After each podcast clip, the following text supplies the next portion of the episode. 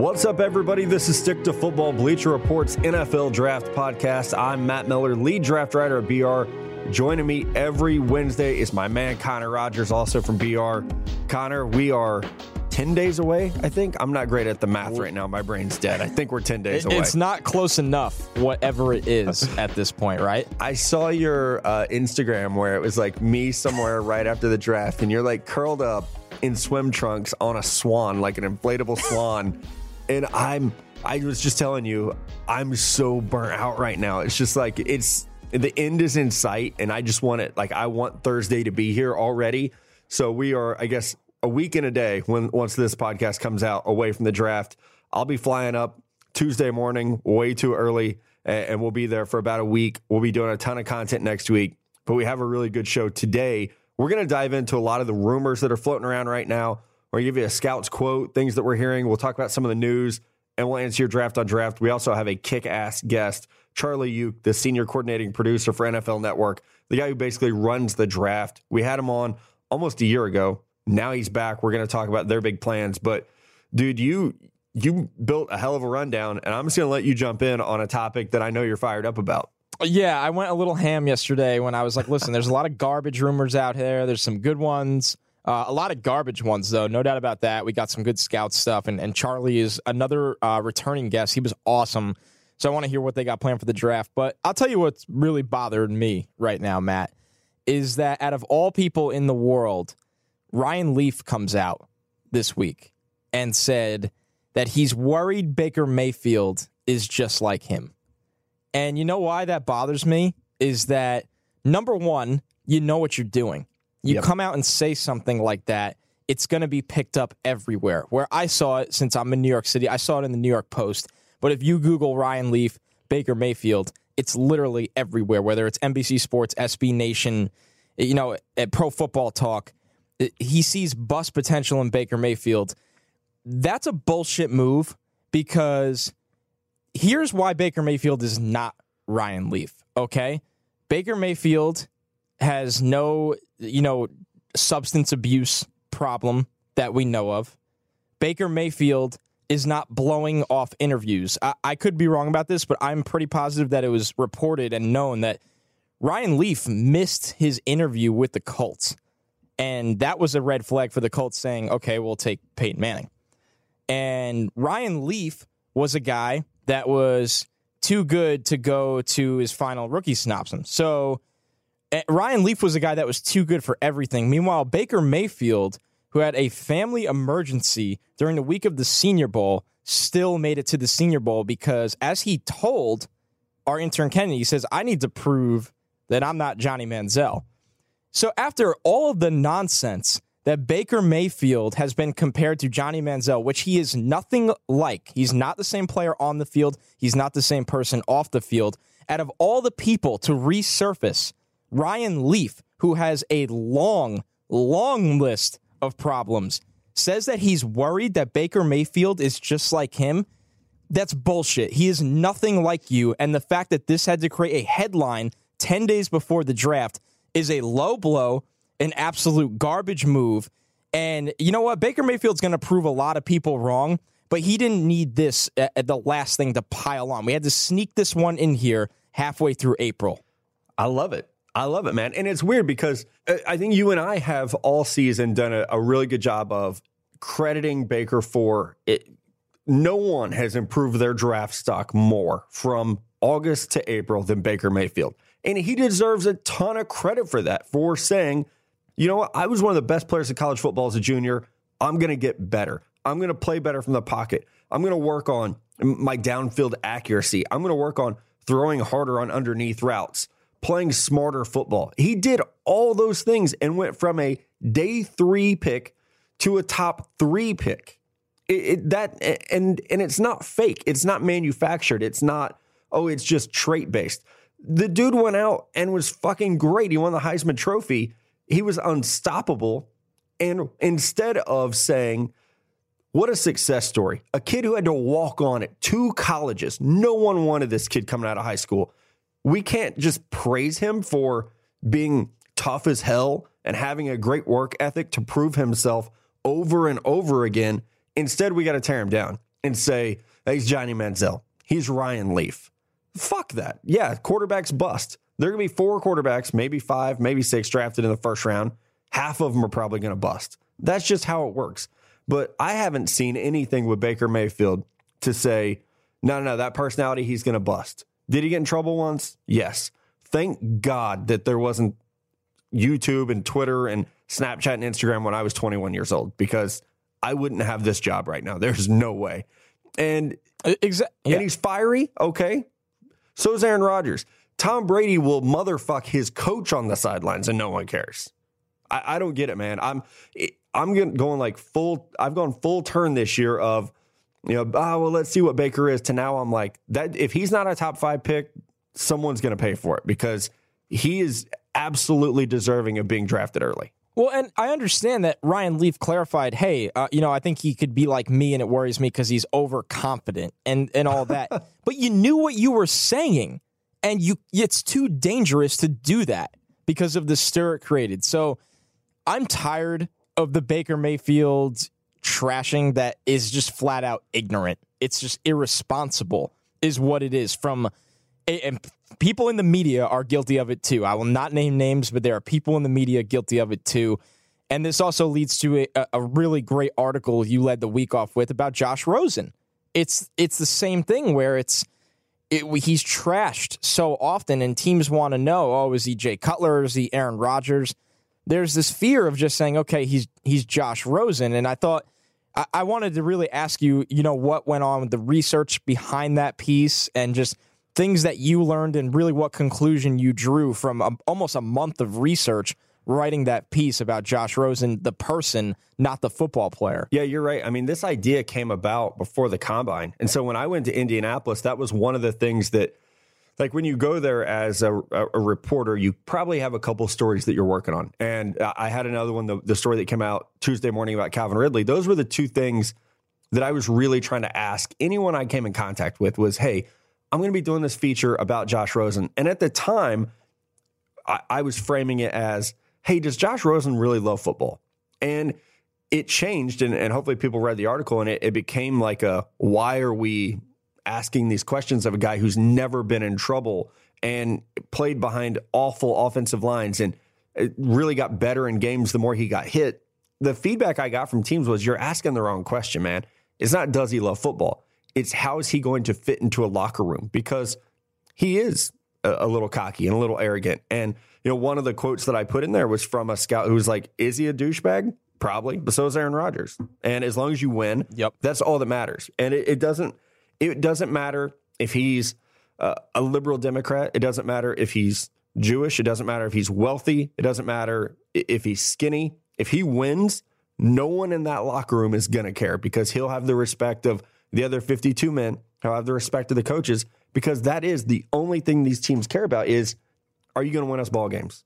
And the players want to win Super Bowls.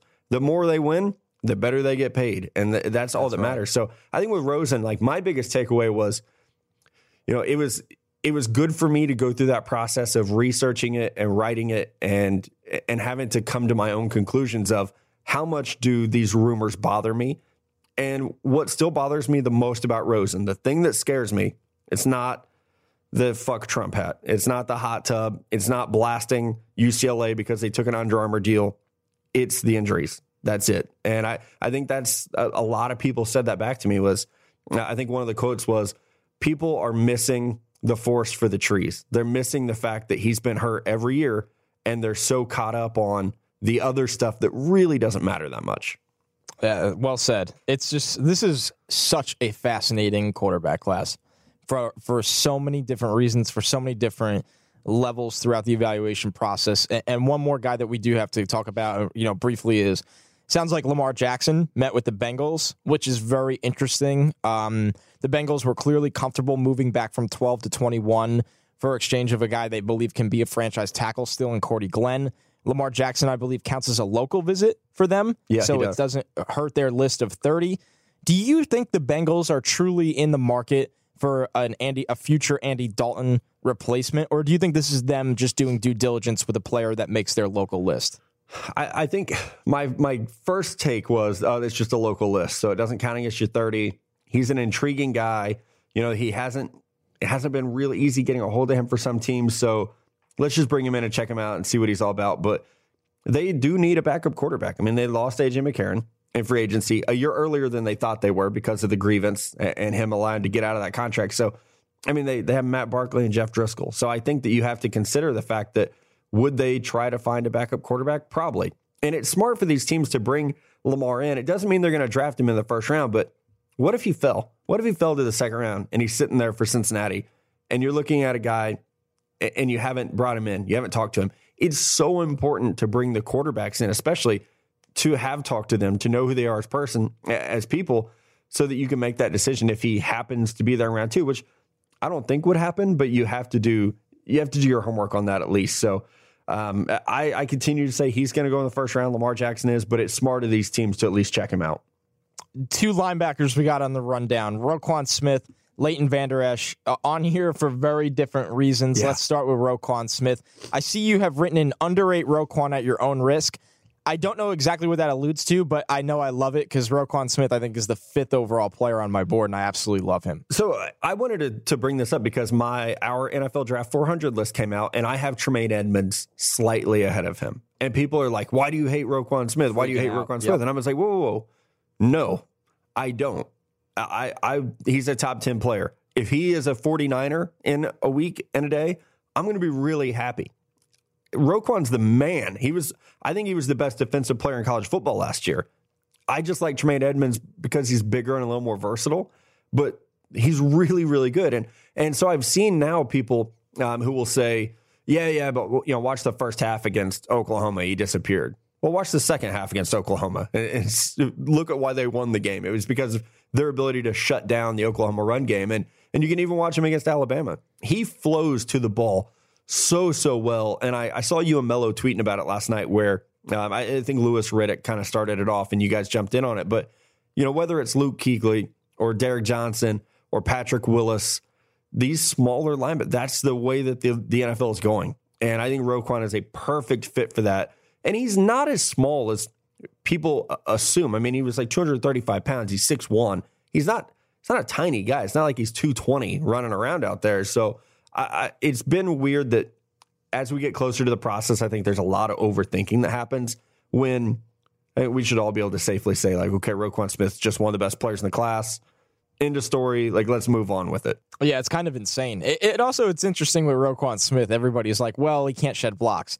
I'm like, well, you can't block a guy you can't get to. He right. beats everybody to the ball anyway. And don't ask him to be David Harris, filling downhill, thumping down in the middle to fill the hole.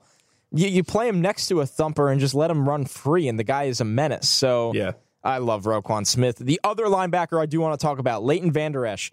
Very interesting. Rumor came out early in the week. Uh, sounds like it's absolute nonsense that his medicals did not come back clean for some teams due to a previous neck stinger. What do you got on this, Matt? Man, I don't even want to credit the people who put this out there because this is what they do. They just throw yeah, shit against garbage, the wall, nonsense, and, and hope it's right. So uh, when the report came out, everyone knows. I mean, Leighton Vander Esch has been on the podcast. We have a, a pretty good relationship with him. So I I wanted to be able to give him credible information, you know, because kid's about to get drafted, and this report comes out, and it's probably terrifying. So his agents are scrambling to get information. He's probably freaking out. So I start calling teams. That, that's what I do. And I couldn't find one team that said they failed him. And that's not information they would lie about because it doesn't benefit anyone to say, no, no, no, we didn't fail him. He's good.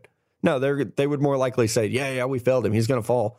Uh, and they would hope that that would push him down the board. So I couldn't find, and I'm not plugged into 32 front offices, but I made a lot of calls yesterday and I couldn't find one team that said, yeah, man, he's the neck injury is pretty scary. He's off for us. And, and, there's now multiple people coming out and saying that it's just not. I believe Ian Rapoport said that um, he got a four on his medicals out of five. I'm not entirely familiar with the combine medical system.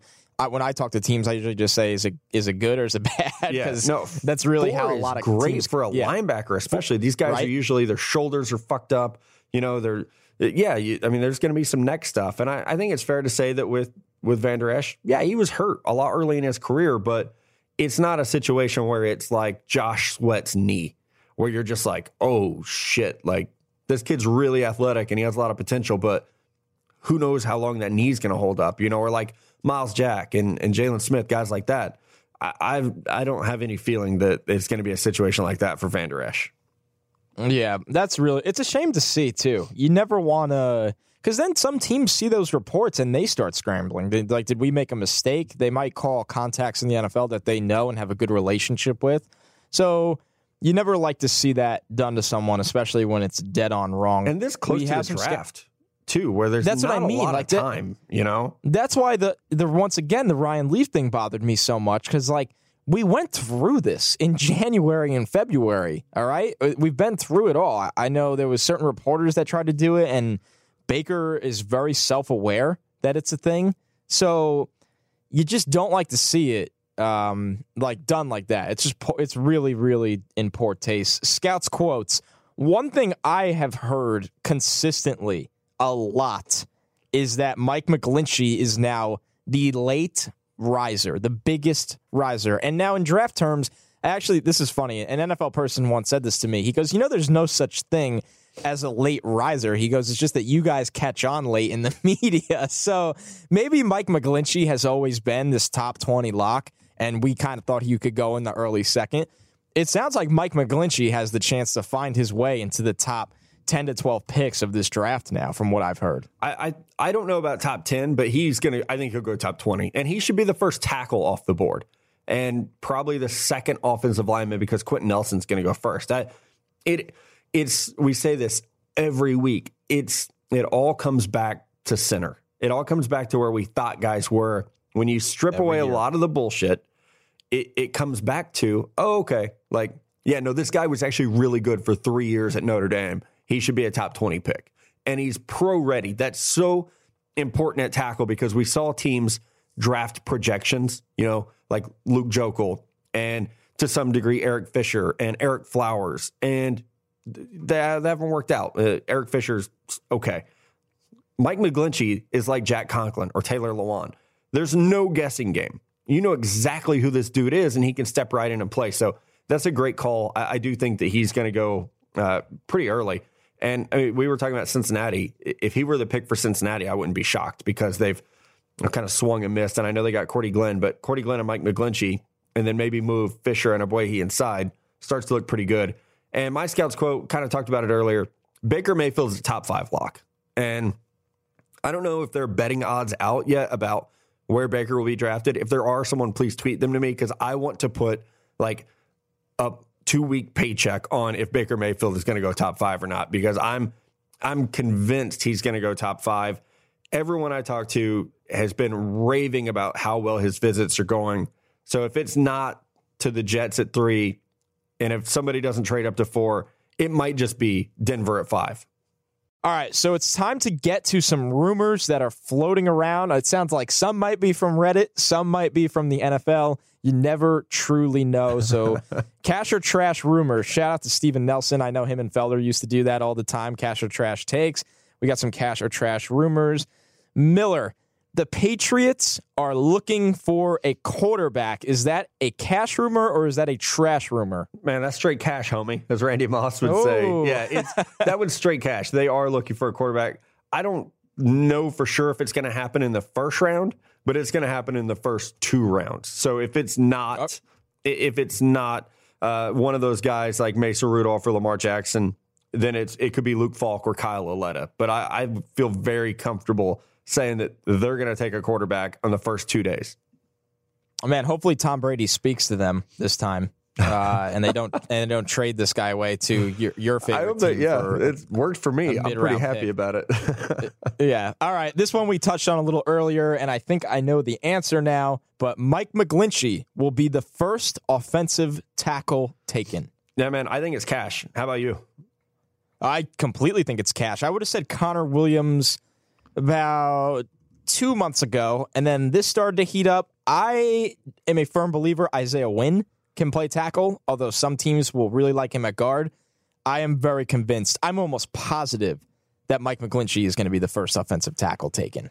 Yeah, I, I'm like we said before. I definitely think there's a lot to this one. So that straight cash. Okay, I got one for you. I got asked this on Twitter, so this must be a betting odd. Over under It five and a half quarterbacks in round one. Those boys of Vegas know what oh they're doing. man, Oh, that's so good. I'm gonna say put the cash on the over. Ooh. I'm I think that's that's a roll of the dice. I think it's stupid. I think Mason Rudolph sneaks in as the sixth one. We know Baker, Darnold, Allen, Rosen, Jackson. Those guys are all going round one. I think someone's going to do something stupid and take Mason Rudolph round one. But I'll tell you what, I this is not one of my favorite bets on the list that we saw. I, I think this one's very risky. I, if I were going to put my money on it, I would probably take the under. Just because, I, I mean, I, I know like Mello loves Mason Rudolph. We've talked a lot about the the potential of him going, whether it's to New Orleans, New England, someone late first. Uh, I, I I'm gonna go under on it. I think, but I I'm not right. putting money on it. Another really tough one. Quenton Nelson goes before the seventh overall selection. I would not. I I say that's a trash rumor. Trash. I, I think he goes seven, eight, nine, somewhere in there. Okay. That's I'm He could right also go there. I think You know, right? Right? It's like he could go two or four or six, but I think I think he goes seven, eight, nine, somewhere in there. now this might be the toughest one. Derwin James goes before Minkah Fitzpatrick. Oh, cash or trash? Cash. I don't think this is. I don't think this is a like a bad rumor at all. I think there's some talk. There's some legit talk here. Derwin James is just. Uh, uh, they're both great athletes, right? And they're both great leaders.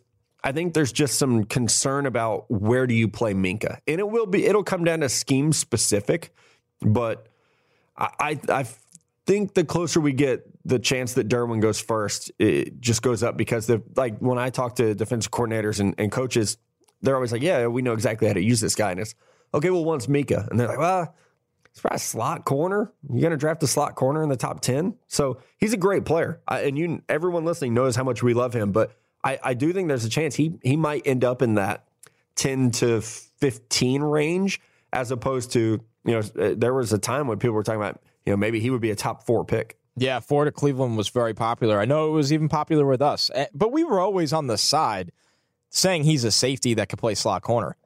And a lot of people were like, "Oh, he's the best cornerback in this class," and I'm like, "What? No, he's not. He's not playing outside corner. He's not. He's no Denzel Ward, Mike Hughes, uh, Josh Jackson. So it'll be interesting. I love Derwin James. I, I think both are going to be really fine players, though. All right, last one. I'm actually going to sneak in a bonus one here after this, right. so I lied. But last one on the rundown here. The Bills will trade six picks from their 2018 draft for the Giants' number two overall pick. Holy shit! I'll say trash. That's that's so much. I, That's here's a the- lot. here's the thing. I don't I don't think the Giants really want to trade. And I, I could be completely misreading this, but I, I have had this conversation with several people that they think that, that like the Giants don't think they're that far away, especially with some of the moves they've made. So Insane. just like the defense, it was so good in 2016, and then you know everything fell apart last year. And I think having a new coaching staff come in, they really think that like this team could rebound quickly. So if I had to write a, a mock draft right now, I would say Saquon Barkley. And I, Okay. I think they just hold yeah. tight. To trade back to 12 is so far to trade back. So I could see the Colts trading from six to 12. But man, if the Bills give up six picks for a quarterback, I'm not going to be a fan of that. I mean, unless the dude becomes like whew, Aaron Rodgers. Six He's got picks to be for Rivers, Big Ben, or picks. you know, and those are six That's picks in so the top 100. that's so much. I mean, off the top of my head, that's 12, 22, 53, 56, or 57. I forget where they slotted, and 65 and something else. That's so many top picks. That's just But too much. I think I think it's a cash take. you think it'll happen? There's oh my your little- god! I think it'll happen. I hope it does because I think the it'll. I'll be fired up if that happens and we're sitting on the desk and the Giants are on the clock and you pop in my ear and you're like Miller, uh, it happened. like I'm even gonna be better, I'm going to be so- sitting in front of you this year in the Oh, studio. even so I'll better. just be. I- I'll just hold it up on the whiteboard. Yeah, So here's great. something I, I wanted to sneak this in. Um, you know, before we do talk to Charlie, it, I was on my couch watching the Mets, who had a bullpen implosion, but that's fine. Uh, they've been so great. I'm not even that pissed about it. And I was just thinking, I'm like, if the rumors are true that the Bills are willing to do whatever it takes to get up to number two for their quarterback, and the Giants are standing pat and saying, we don't want to move, are they really standing pat for a running back? I, it's just, I, I, I do think they are, but there's something in my head that's like, man, have they finally played everyone for once? And the Giants are going to be on the clock after the Browns take Sam Darnold and the Giants take Josh Allen, Josh Rosen. I mean, and everyone's could. like, everyone's like, holy shit, they finally played everyone after we knew their picks, their board year after year. They finally got it well, right. Just something to think about. the guy who leaked all their picks doesn't work there anymore. So Yep. that really adds to it, you know, of the that the guy that you knew you could go to and get a knew they wanted Leonard Floyd, you know, that he and the guy that ran his drafts yeah, got fired so, too. They got uh, everyone out. Yeah, so it's a it's definitely a new it's a new style front office there. I know they kept a lot of guys, a lot of really smart guys, but yeah, it's it is very possible. Um, okay, I have one more bonus one as well. Oh, love it. But first, I, I want to. Last night, I this you rang my memory. I, I did a Venmo Q and A for Dan's Memorial Fund, and I promised I would shout out the Weston Ranch boys basketball team because they they donated to Dan's Memorial Fund. So thanks for doing that. Instead of asking a question, nice. you can do that, and I'll I'll shout your stuff out. So, okay, cash or trash rumor. Ready? I'm going to survive the it. Stanley Cup playoffs without breaking my TV. Cash or trash? No chance. No chance. You'll I break was- something. I don't know if it'll be the TV. I was so mad last Ah. night watching I'll just that Oh. complete defensive meltdown by the Predators. I had to get off Twitter. Yeah, well, it sounds like we had very similar nights. I got to watch the Mets give up a five-run lead to the Nationals, and you got to watch the Preds melt down. So, it, for not, for once, it's nice that the Rangers aren't in the playoffs because it the stress of playoff hockey is unbearable. and and my dumbass, I got I got mad and it was, it was like late and I had to get up early. And I'm like, fuck it, I'm going to bed. And then they score. they scored three goals in the last two periods. I'm like, I woke up this morning and looked at my phone. and was like, if they had come back and won and I gone to bed, I, I would have been probably Oh, even more upset. So Yeah, they'll be fine though. Preds are too good. Uh, definitely too good. But eventually, that TV will be broken. We'll see when that is. It's a matter of time. All right, now we are very lucky to have the senior coordinating producer from NFL Network, Charlie Yook, back on the show with us about one year after we had him on uh, previously, one year after, excuse me. Charlie, thanks for joining us, man. We know how busy you have to be because we're also, uh, I, I just want to sleep for like a week right now. No, it's uh, good to be back on. Good to actually uh, talk, you know, previewing the draft as opposed to uh, looking back at last year's draft. So it's good to be back on. Charlie, this is, you know, kind of a really exciting year because of the Fox simulcast that's been announced and everybody's so curious about it. How big of a project has that personally been for you and, and your team you're working with to get ready for this year's coverage? It's uh, I wouldn't say necessarily it's been bigger in in, in the fact that um, you know as far as workload, but as far as using their announcers, it's definitely helped the co-branded coverage of the presentation on both Fox and NFL Network. I think I think it's been public now for a while that Troy Aikman's going to join us in night one to talk about quarterbacks. Joel Klatt, their lead college football analyst, is going to join us pregame on Thursday, and the actual draft on Friday. And uh, Jay Glazer, their uh, their insider, is going to join us on pregame uh, at some point during the week as well. So it's it, it's actually been really cool to kind of you know use their announcers and talent within the broadcast itself. And I think uh, the discussions have gone well. I think all of them are ready to go, and they're pretty excited, and we're excited to have them. I think it's uh, it's a good it's a good blend of what Fox does, what NFL Network does, into one presentation starting on that Thursday night. It sounds like you guys have like the Avengers of draft coverage then, if you're throwing all those people in a room together. So, what all will be different uh, when people are actually watching the draft, not just in terms of the talent that you have? Do you guys have anything special cooked up for this year? Well, I think the most special thing of the draft this year, without question, is that you know it's at a it's at a football stadium, and it happens to be at one of the biggest, if not the biggest, stadium around in AT&T Stadium in Arlington, Texas.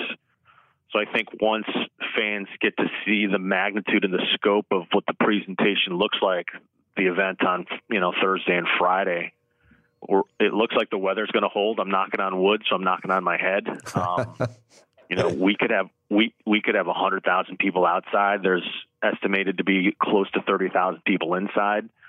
So Philadelphia brought it last year, and I think the entire state of Texas is going to bring it this year. Um, and as we all know, the passion for football in the state of Texas is second to none. Um, our theme of our open this year, the the big, you know, open that we do for the draft is Texas is football, and I think people would agree with that as well who live in the state of Texas.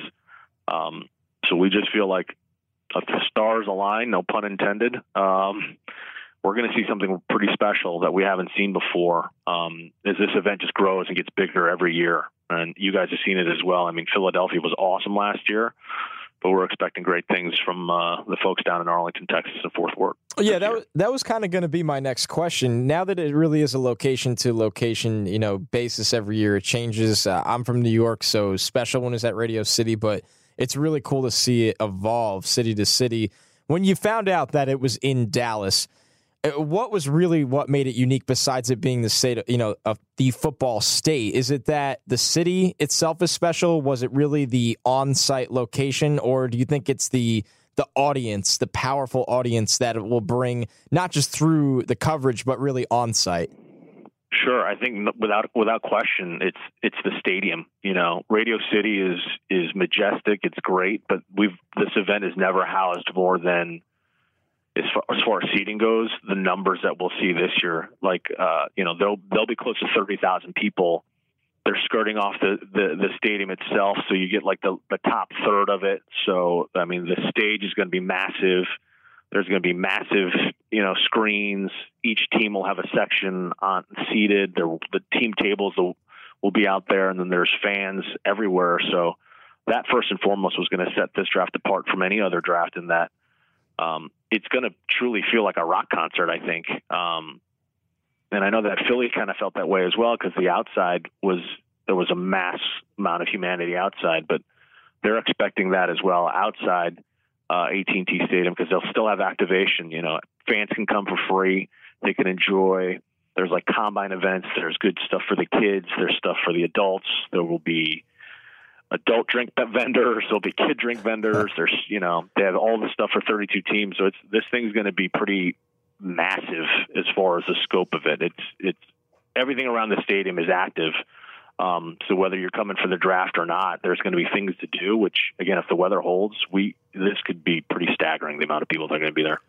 Yeah, so it sounds like this is a like the an ideal location. But what as the as the coordinating producer, what's your dream location to have the draft at, especially with it being such a big party now? Well, you know, I, I, I still I still hold fond memories of Radio City just because it's just the classic venue. Uh, we love being in New York. Um, but I think as this event starts to open up and there are places to go, you know, the, the they did name like five finalists for the coming years. Um, I believe it was Canton, Vegas, Kansas City, Denver, and Nashville. I think any of those cities would be great to have the draft in. But if you if you, if you're asking me like what would be kind of a dream scenario, and this pains me as a as a Bears fan growing up in Chicago, but I think if you did this in the middle of Lambeau Field, and oh. the weather held. Wow. Yeah. I think that would be pretty interesting. But again, that, that's that's my own opinion. But I, but I do feel like if if this some at some point did get to the Pro Football Hall of Fame, I think that makes a ton of sense as well. Um, just because if, if, for those who've never been to the Hall of Fame, it's it's a pretty great place, and the bust room is really one of those rooms where you just go, wow, okay, I kind of get it. Um, so I think those those two at the top of my head would be pretty awesome. But at this point, it's just like anywhere it goes right now. It is truly a traveling circus, and I mean that positively. Where whatever city has gotten it in the recent, you know, from Chicago to Philly and now Dallas, they're they're taking this on as as a huge event, as a huge project, and it's you know we hope especially this year that you kind of see the results. So you put in endless endless hours to prepare for this and execute it What do you have planned this year for after the draft, where you can finally step away, kick back, and just enjoy some time after all that hard work? Uh, we'll probably jot down the fact that next year's draft is full of defensive linemen. Uh, yep. Don't know if there's a quarterback.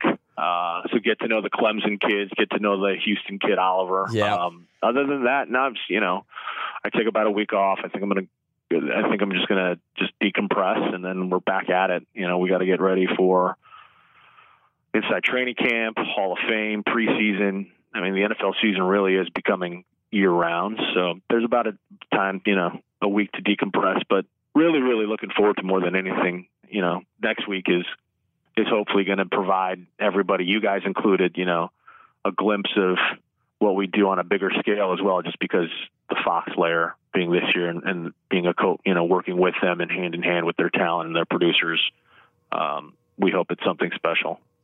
So, like Connor said, you do spend uh, as much time as any of us actually watching these guys and, and learning about them to to better do your job. Do you have a favorite player in this draft class?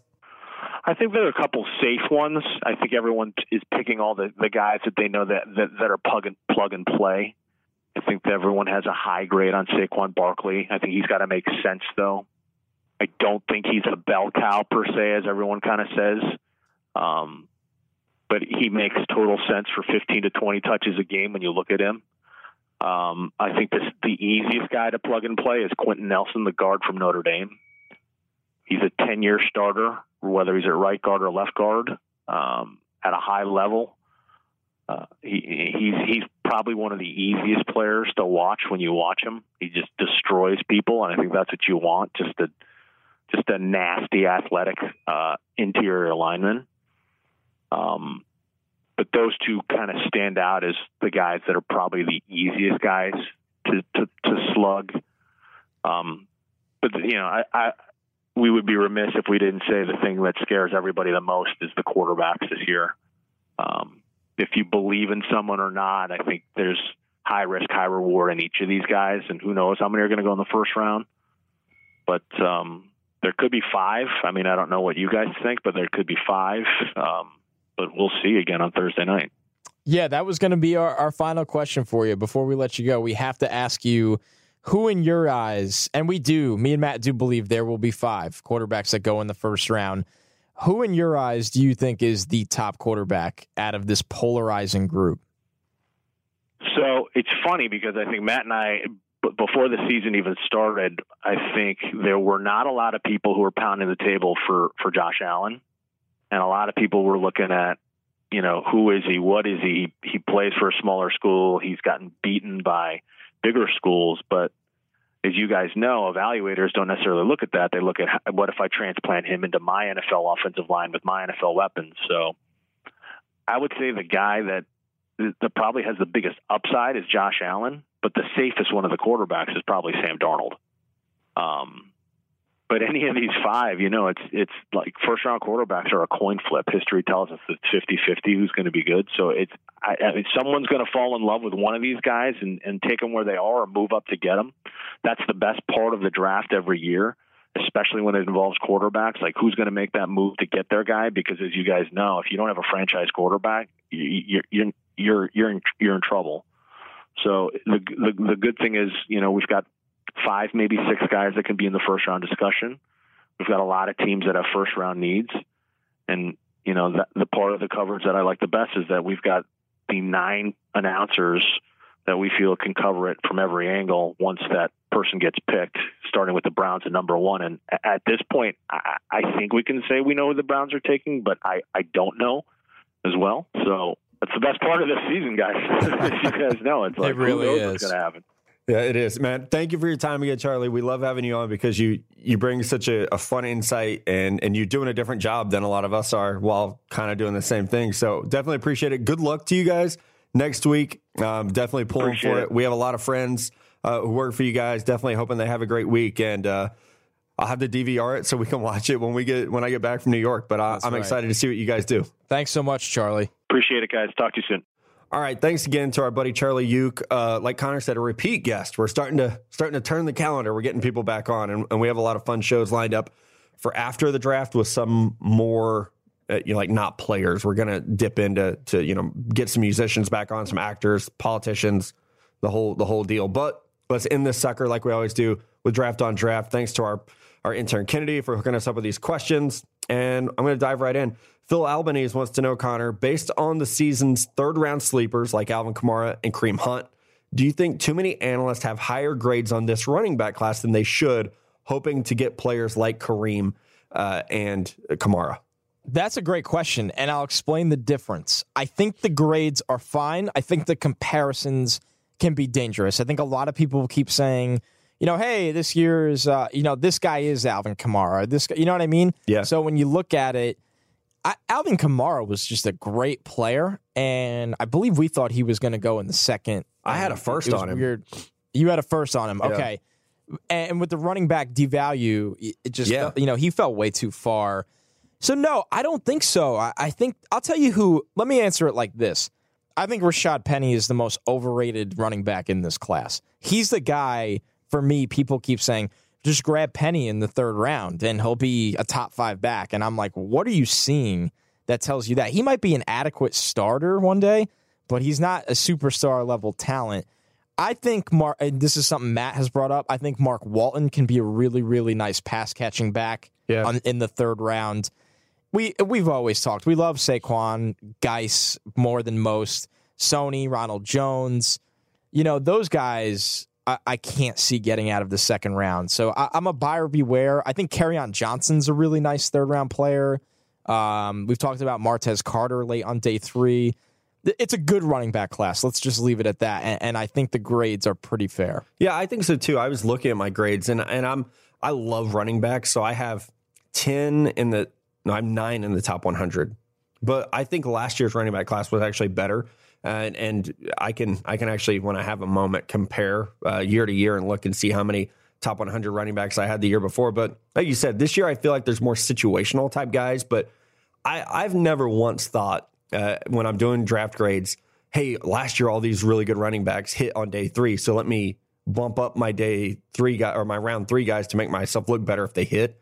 Because if they don't hit, you're going to have that grade out there of like, hey, you had Nyheim Hines in the second round, you know, idiot. Look how smart you are now. Yeah. So um, I I just try to to be pretty true to the ranking. Yeah, no doubt. I have eight in the top 100, so I'm kind of right with you there. And I have three with first round grades out of only 18 first round graded players with Sony, Guice, and, and Saquon. Ronald Jones is really just on the outside looking in. So definitely a very, very fun running back group again. All right, this next one from Wesley true or false? Josh Rosen to the Dolphins is the perfect fit for both, considering Adam Gase's resume with quarterbacks. Sincerely depressed Dolphins fan. Sorry, Wesley. I, I think it is a perfect fit. Uh, I also think it's possible. I mean, I I put out a, a just like a quick top ten mock on Twitter the other day, and I didn't have Rosen in the top ten. And it- you get both sides of it. You get the people who are like, "You're an idiot. Rosen's going to go top 10. and then you get the people who are like, "Wait a second, I'm a Bills or a Dolphins fan, and this looks really really good that he might fall to us." So without trades, I, I think it is very possible that he ends up there at ten and or at eleven, excuse me, and would be a great fit for the Dolphins. Yeah, no doubt about that. I like that fit a lot too, and I I think it's very realistic. If if Rosen makes it by the Jets, I think uh, number four is going to heat up. I, I'm not buying though, and I understood why when I read into your mock why you did it, but I, I'm not entirely sure he falls out of the top ten because teams kind of panic and come up to get the quarterback now. So Yeah. that'll be really interesting. Uh, this one from Justin Sigismonti. I probably screwed that up. Sorry, Justin. Better you than me. Can Davis can Davis Webb actually be Eli's successor, or is it without question they need to take a quarterback? Oof, God, you know my thoughts. But Matt, what do you think? I'm a little different. I actually think he can be. I'm glad that he's had time to learn and develop. I, I didn't feel like he was a throw him in kind of guy, but it, with smart coaches to look at his strengths and say, okay, let's tailor it to this. They have great weapons on offense. I, do think that he can be the successor. Now, is he going to be a top 10 quarterback? Probably not. But uh, could he be a serviceable starter? Yeah, I definitely think he could be. yeah, my comp for Webb was Mike Glennon, so I always Oh, thought like, shit. hey, yeah, but we have a bad con- we have a bad outlook on Glennon now as a starter, but as a backup, he's a good player. So Sorry, I, I'm not buying it. Um, I think they do need to take a quarterback. As Matt said earlier in the show, it probably doesn't happen, but that would be the surprise. So we'll see. All right, here's one. Trevor Doyle. What do you think is going to be the biggest surprise on draft day if you could predict it? Man, um, I I think it's going to be wherever Lamar Jackson goes. I, I think we're going to react like, oh shit, so and so just took Lamar Jackson in the top twenty. I think that's going to be the surprise. Yeah, because uh, now we're, we're yeah we're ahead on the McGlinchey thing. That would have been a surprise. Now we're out on it. it. We've talked about everything else. It's for me. It's where Lamar goes in the top twenty. Yeah, and I don't know. I can't remember even any surprises last year necessarily. I guess Chicago trading up one spot was a pretty big surprise, but I would say that a team like the Chargers drafting Lamar Jackson would probably be the biggest surprise that I could predict. You know, something that something that isn't like a Laremy Tunsil type situation or you know Lyle Collins type deal. Uh, I would say that would be the biggest biggest logical surprise. And also, if a team that isn't the Bills trades an absurd amount of picks to come up to two or four, we're going to be like, oh shit. Like we knew the Cardinals and Dolphins; those teams had interest, but we didn't think they'd have the ammo to get it done. Yeah. So that'll be uh, that'll be something to keep an eye on. This one from Patrick Johnson. Because the Patriots haven't met with all the top quarterbacks, is that a sign they aren't planning to move up or just not wanting to tip their hand? I, I don't, don't, think, think they're, they're going to move up. up. Yeah, okay. I yeah. don't think they're going to. They have way too many needs. And I know that everybody's, well, they have two first rounders. They could trade up. Yeah, mm-hmm. but nope. they also need linebackers, offensive line help. They need another corner. They they're going to have to get younger at safety eventually. They do need a quarterback of the future, but man, like let's slow down on that they're going to trade up. It just it doesn't seem like anything that they would do. And and they've had situations like this before with a lot of early picks and they haven't traded up to get that slam dunk guy. So I don't know why we think it would happen now. Yeah, when there's something around New England and quarterback, it picks up steam. So that's I just don't think they have the package to get it done. All right, I got one for you here. Okay, from our buddy Antha Oreo, how much should positional value factor into a player's ranking on a team's board? I.e., can the Colts really pass on Nelson at six just because guards aren't as valuable? I, I don't. I'm not a big positional value guy. I always think that just great players are great players. Like if you believe that Quenton yep. Nelson could be a Hall of Fame guard, you draft him. And if you believe that Saquon Barkley is a Hall of Fame running back, you draft him. And really, if you're drafting a guy in the top six, like for the Colts, you believe that they are a perennial Pro Bowl or All Pro type talent.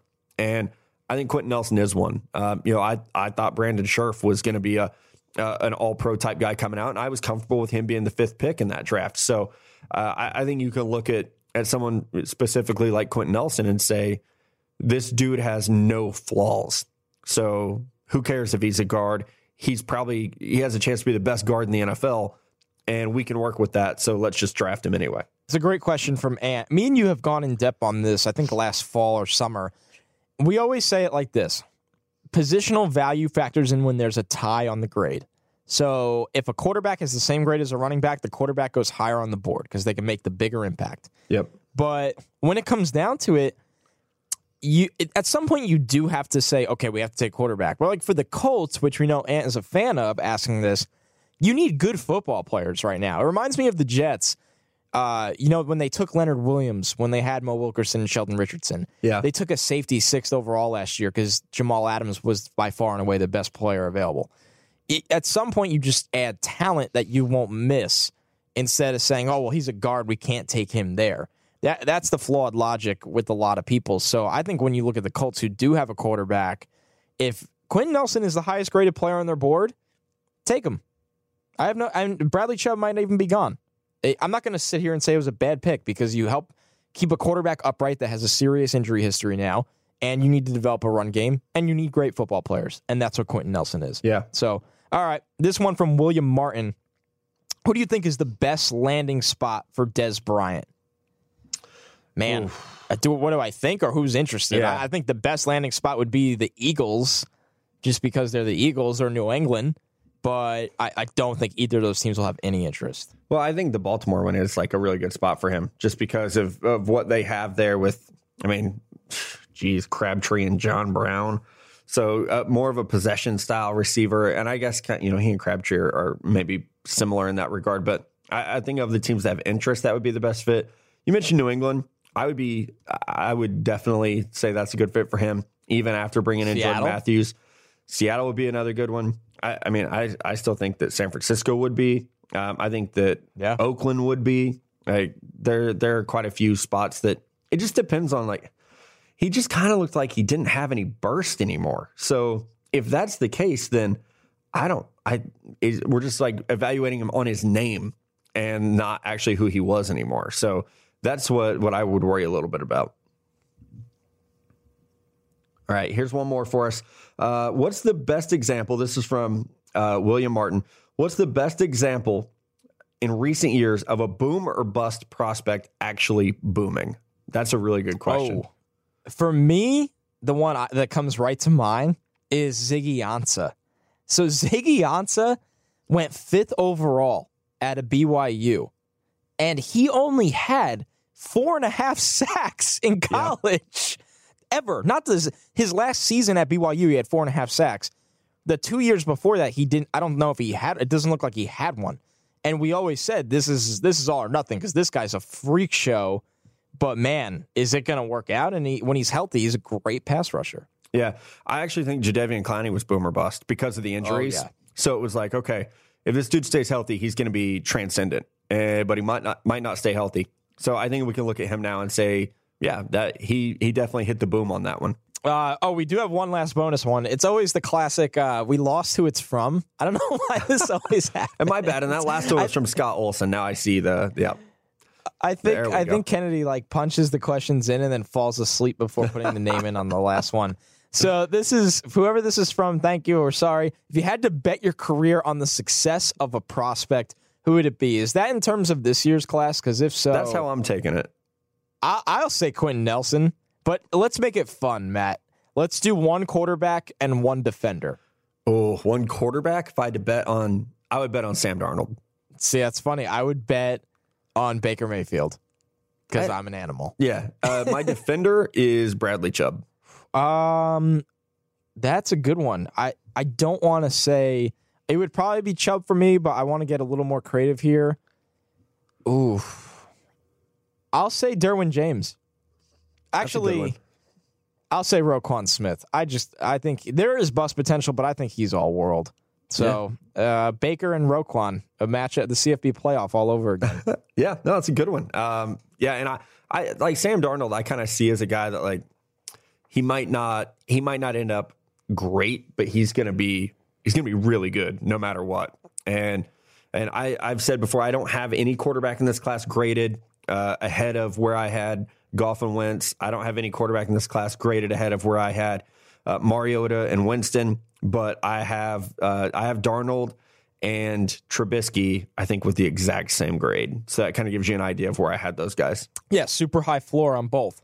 And you know, that's uh when you're betting your job, those are kind of the Yeah. players you kind of sway towards. So man, we are getting close finally. Finally, yeah, we are. And this has been a fun show. I love that we had some time to talk to Charlie, who's super insightful about everything that's going to be going on draft coverage wise. And I should plug the fact that we are going to be covering the draft live on Facebook, Yes. on the Bleacher Report channel. Thursday night, me, Sims, and Le- Lefko. Friday night, me, Sims, and Lefko. Saturday, me and Connor. It's, it's going to be a lot of fun. We are going to break down every pick. Thursday, Friday will be a little businessy, I assume. Saturday will be a little more fun. Uh, someone asked if it's going to be family friendly. Hands off. It will be. It'll be family friendly. Um, we're going to Yes, miss our boys, Nelson and Felder, not there with us this year. We're definitely going to miss them, but it, it is going to be a blast, and, and I'm excited for what we have going on. We got podcasts coming out like every day draft week, a ton of, of video content Thursday, Friday, Saturday, and then Sunday, and people are going to laugh at this, but it's true. Sunday, I have to write a 2019 mock draft. Gross. Gross. We're going out be- in New York City Saturday night, so I don't. Nick Bosa, might have to wait. Rashan Gary. I've already started. I've already started for watching dudes for next year. I I love and hate my life sometimes, man. But it's uh we're gonna roll right into next year when this thing's over. So it's gonna be a lot of fun. Thank you guys for hanging out with us. If you haven't already, hop on Apple Podcast, leave a review. Let us know if there's anything you want in the show because we are gonna uh, assess things after the draft and start to think about new ideas, what works, what hasn't worked. So we would love your feedback on that. definitely hop on Twitter and Instagram. You can follow at Stick to Football there. I'm sure we'll be doing a lot of behind the scenes type stuff next week when we're in New York together. So for Connor, this is Matt. We'll talk to you guys real soon.